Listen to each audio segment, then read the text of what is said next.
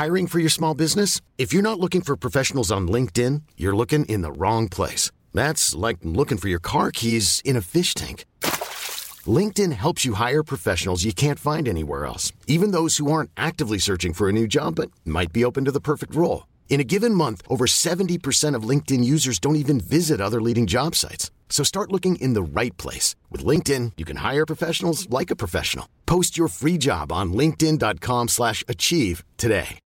Millions of people have lost weight with personalized plans from Noom. Like Evan, who can't stand salads and still lost 50 pounds. Salads generally for most people are the easy button, right? For me, that wasn't an option. I never really was a salad guy. That's just not who I am. But Noom worked for me. Get your personalized plan today at Noom.com. Real Noom user compensated to provide their story. In four weeks, the typical Noom user can expect to lose one to two pounds per week. Individual results may vary. April is the month of the military child. Come celebrate at the National Museum of the United States Army, where they tell the story of Army children all year long. Their Growing Up Army exhibit features Army kids sharing their adventures about Army life, and their Brats to Boots interactive introduces visitors to kids who grew up in Army families and chose to serve as soldiers too. Come celebrate Army kids at the National Army Museum, just off I 95 in Alexandria, Virginia. Plan your free visit at usarmymuseum.org. مرحبا أنا رنا داوود وهيدا بودكاست دمتك. انضموا لصوت plus واحصلوا على محتوى حصري من صوت وكونوا أول من يستمع للعديد من البرامج مثل بودكاست دمتك وغيره. زوروا صوت dot com slash plus الرابط موجود بالوصف.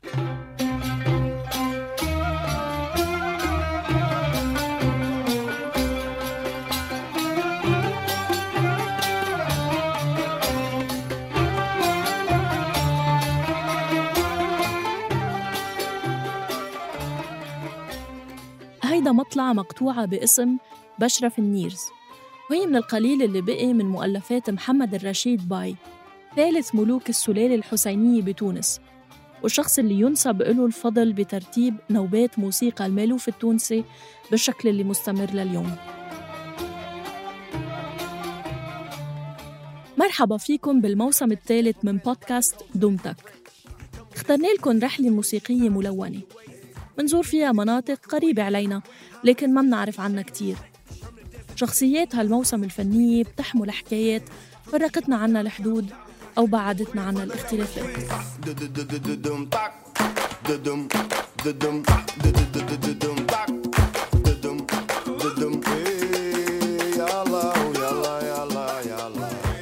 بهاي الحلقة رح نروح على تونس مطرح ما استقر واستمر المالوف الأندلسي.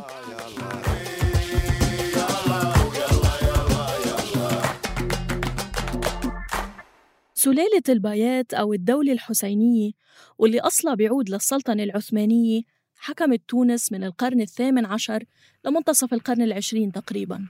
أسسها حسين باي الأول.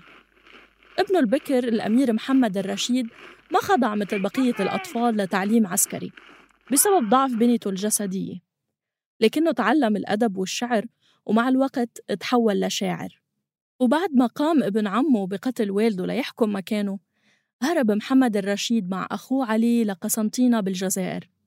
تحت تأثير النهضة الموسيقية بقسنطينة بدأ الأمير محمد بتدوين مقطوعات المألوف. ورتب نوبات المألوف على شكل الحالي المتعارف عليه. بعد عودته بمساعدة داي أو حاكم الجزائر إلى حكم تونس بقي اهتمامه منصب على الموسيقى والفنون. الأمير اللي دائم ما قيل أنه فضل الموسيقى على الملك ينظر له حتى اليوم أنه هو الشخص المسؤول عن حفظ فن المألوف وقواعده بتونس. ويمكن لهيدا السبب تحديداً لما قررت مجموعة من المثقفين والموسيقيين التونسيين سنة 1934 إنشاء معهد للموسيقى التونسية نسبوه للأمير محمد وأطلقوا عليه اسم المعهد الرشيدي. كان هدفهم الرئيسي وقتها مواجهة انتشار الأنماط الموسيقية الأجنبية بالبلد وشيوعها بين الناس. وعلى امتداد أكثر من 80 سنة وحتى اليوم استطاع المعهد الرشيدي أنه يضمن لنفسه صفة الممثل والراعي الرسمي شبه الوحيد للمألوف التونسي.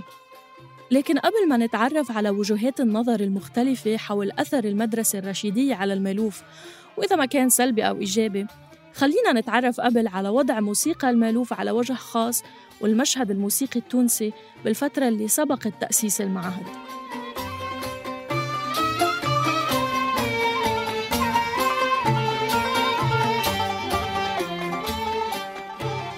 المألوف التونسي مثل الموسيقى الآلي والطرب الغرناطي المنتشرين بأماكن أخرى بشمال أفريقيا ترد أصوله إلى مقدم زرياب إلى الأندلس بالقرن التاسع الميلادي.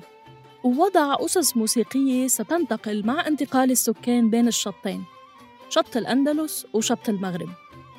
ومع بسط العثمانيين سيطرتهم على أراضي تونس بالقرن السادس عشر رح تدخل التأثيرات التركية على المألوف. ورح يتطور بشكل مختلف عن بقية أنماط الموسيقى الأندلسية. اسم المألوف جاي من الكلمة الفصيحة المألوف.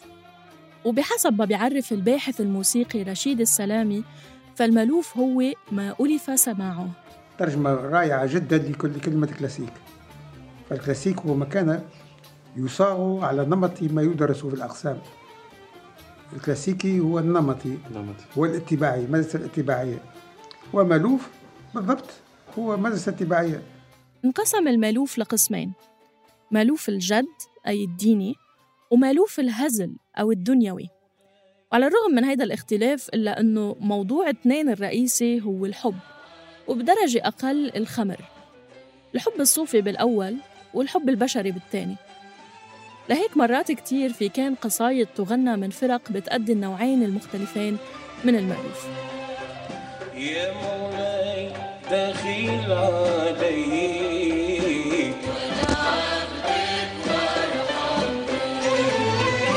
كم نجهل وكم نعصيك وانت لا وكان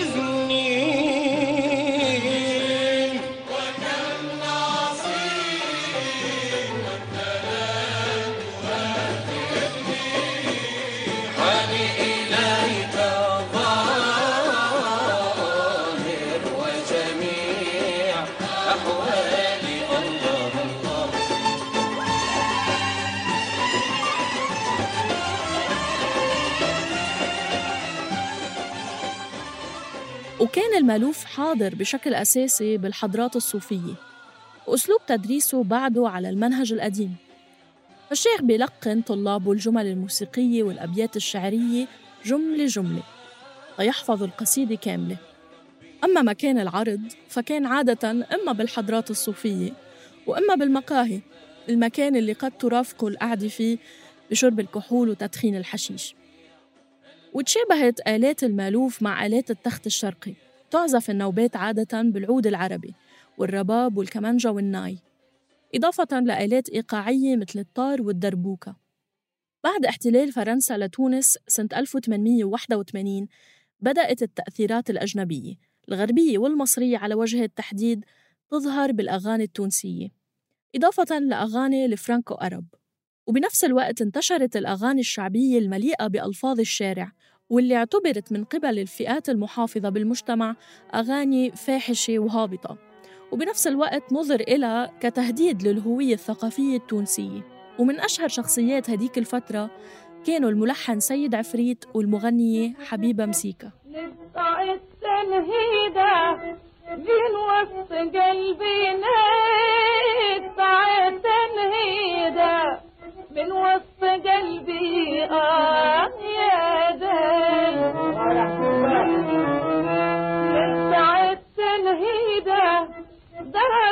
حدا داره بعيدة من وسط قلبي آه يا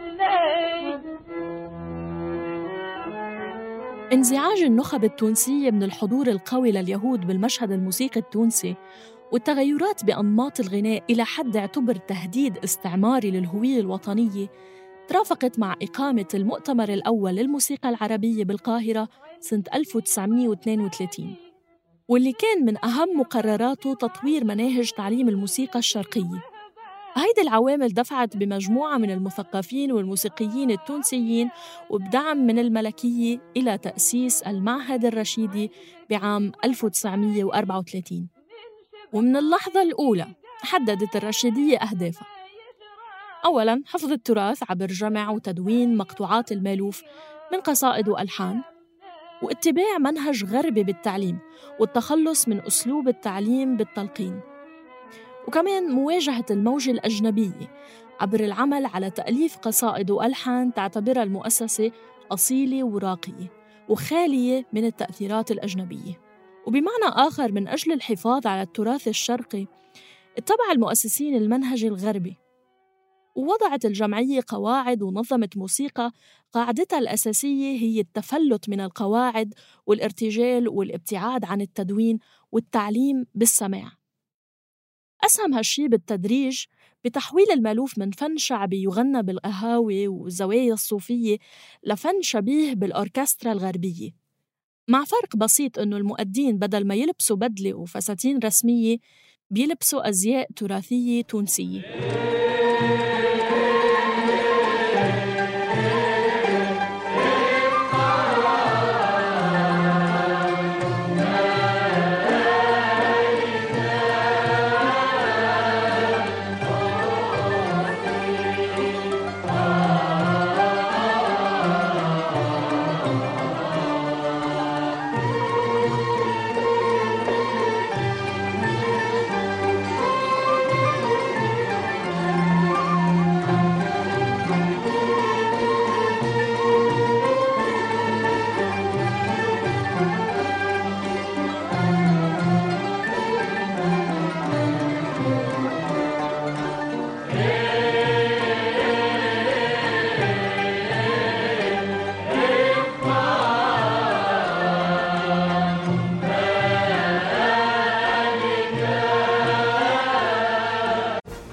Is the month of the military child. Come celebrate at the National Museum of the United States Army, where they tell the story of Army children all year long. Their Growing Up Army exhibit features Army kids sharing their adventures about Army life, and their Brats to Boots interactive introduces visitors to kids who grew up in Army families and chose to serve as soldiers too. Come celebrate Army kids at the National Army Museum, just off I 95 in Alexandria, Virginia. Plan your free visit at usarmymuseum.org.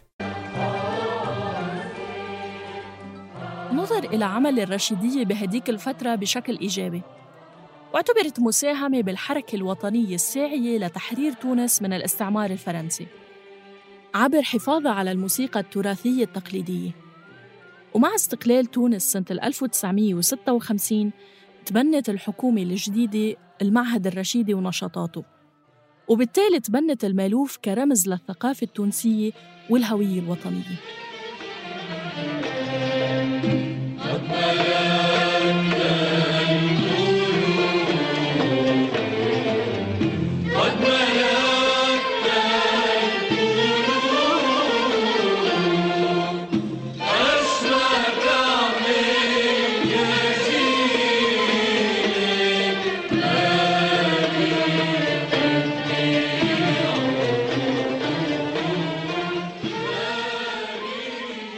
الدعم الحكومي ساعد الرشيدية على نشر المألوف بكل البلد وتحولت للمصدر شبه الوحيد لتعلم المألوف وغنائه. هذا الشيء حصل عبر أمرين. الأول فتح معاهد تعليمية بمختلف المدن تحت إشراف أساتذة وخريجين من الرشيدية والثاني هو نشر وزارة الثقافة لتسع مجلدات بعنوان التراث الموسيقي التونسي من تجميع وتدوين الرشيدية هيدا الشيء سمح للرشيدية بتكريس رؤية الرشيديين للمألوف وأدى لنشر نسخة واحدة من طرق الأداء المختلفة مع إهمال وإغفال تام لبقية الأساليب والنسخ. عدا عن هيك دخل المألوف لأول مرة إلى المناطق النائية والريفية اللي همشت فيها الأنماط الموسيقية السائدة مثل المزود والزندالي. ترافق هالشي مع اضمحلال للفرق الصوفية. خاصة مع نظرة السلطة إلى كجماعات رجعية ومتخلفة تعاون عدد كبير من مشايخها مع الاستعمار الفرنسي. بنهاية الثمانينيات تحول المألوف بالنسبة لكتار من الناس إلى فن ممأسس وبيروقراطي. واعتبر كتار من المثقفين أن الرشيدية هي المسؤولة عن إدخال المألوف بدائرة مغلقة على التجديد أو الابتكار. صار المألوف فن متحفي وهامشي. خاصة مع انتشار أنماط غنائية جديدة أكثر جاذبية للجمهور. وعلى الرغم من هيك وبداية من التسعينيات ظهرت فرق جديدة سعت للتمرد على الرشيدية وإعادة الحياة للمألوف. وبمدينة مثل تستور عادت الفرق الصوفية للظهور على المشهد الموسيقي وتحديداً بالأعراس. وبالوقت نفسه قدرت المدينة أنه تحافظ على نمطها الخاص من المألوف المعروف باسم المألوف الخام. وهو نوع من الموسيقى قائم بشكل حصري على الغناء الجماعي مع إقصاء كل الآلات الموسيقية باستثناء الدف.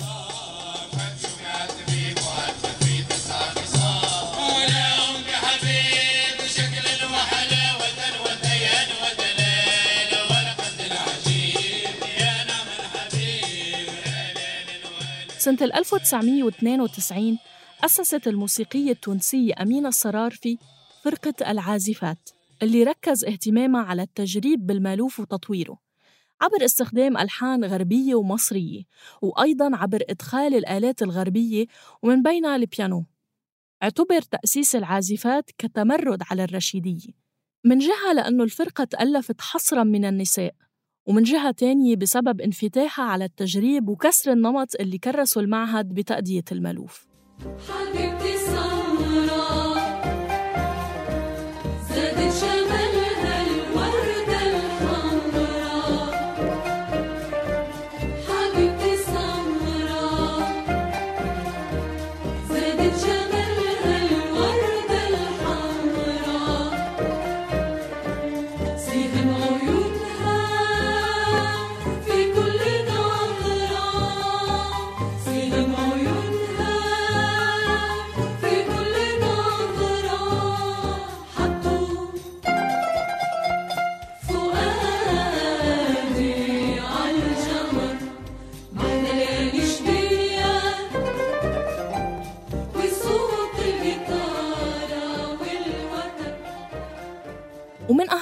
الأشخاص اللي برزوا كمجددين للمألوف هو لطفي بوشناق الفنان اللي حظي بشهرة عالمية بعد ما بدأ تعليمه بالمدرسة الرشيدية.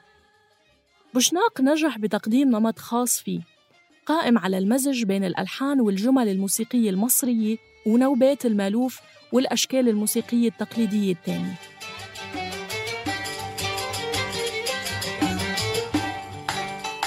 ريتك ما نعرف وين لحظة ما بين ومين. في حومة باب الخضراء ولا في الحجامين ويمكن صارت هالقصة زمان اللي كان الخاصة. في ربط الحلفاوي.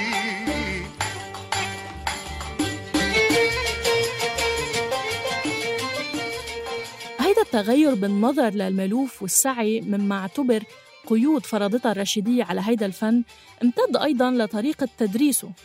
قسم الراشدين بالكونسرفاتوار الوطني التونسي صاروا يعلموا المألوف على الطريقة التقليدية الشفهية القديمة بدون النوتات المدونة.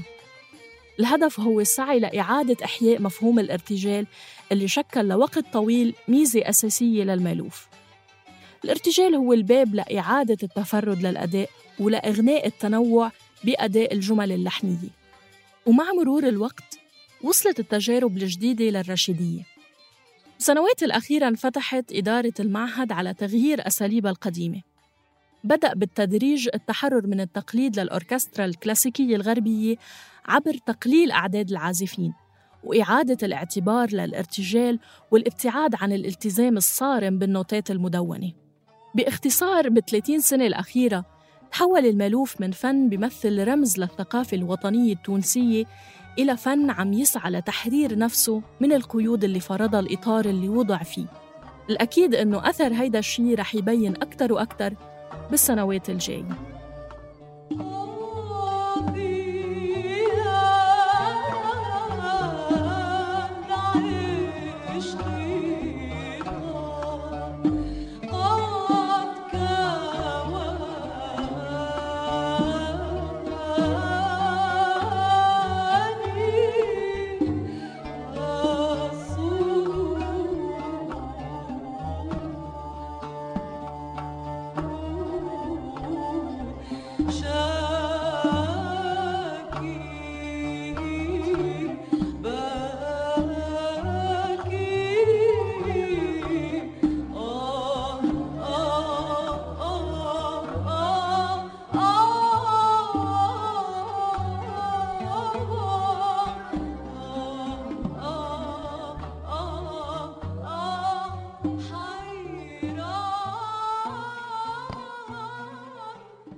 الحلقة بحث وكتابة رضا حريري. تحرير وتقديم رنا داوود والتصميم الصوتي تيسير قباني. النشر والتواصل مرام النبالي. لتوصلكم تنبيهات الحلقات الجاي. تأكدوا أنكم تشتركوا بقناة دمتك على تطبيق البودكاست اللي عم تسمعونا عبره. دمتك من إنتاج صوت.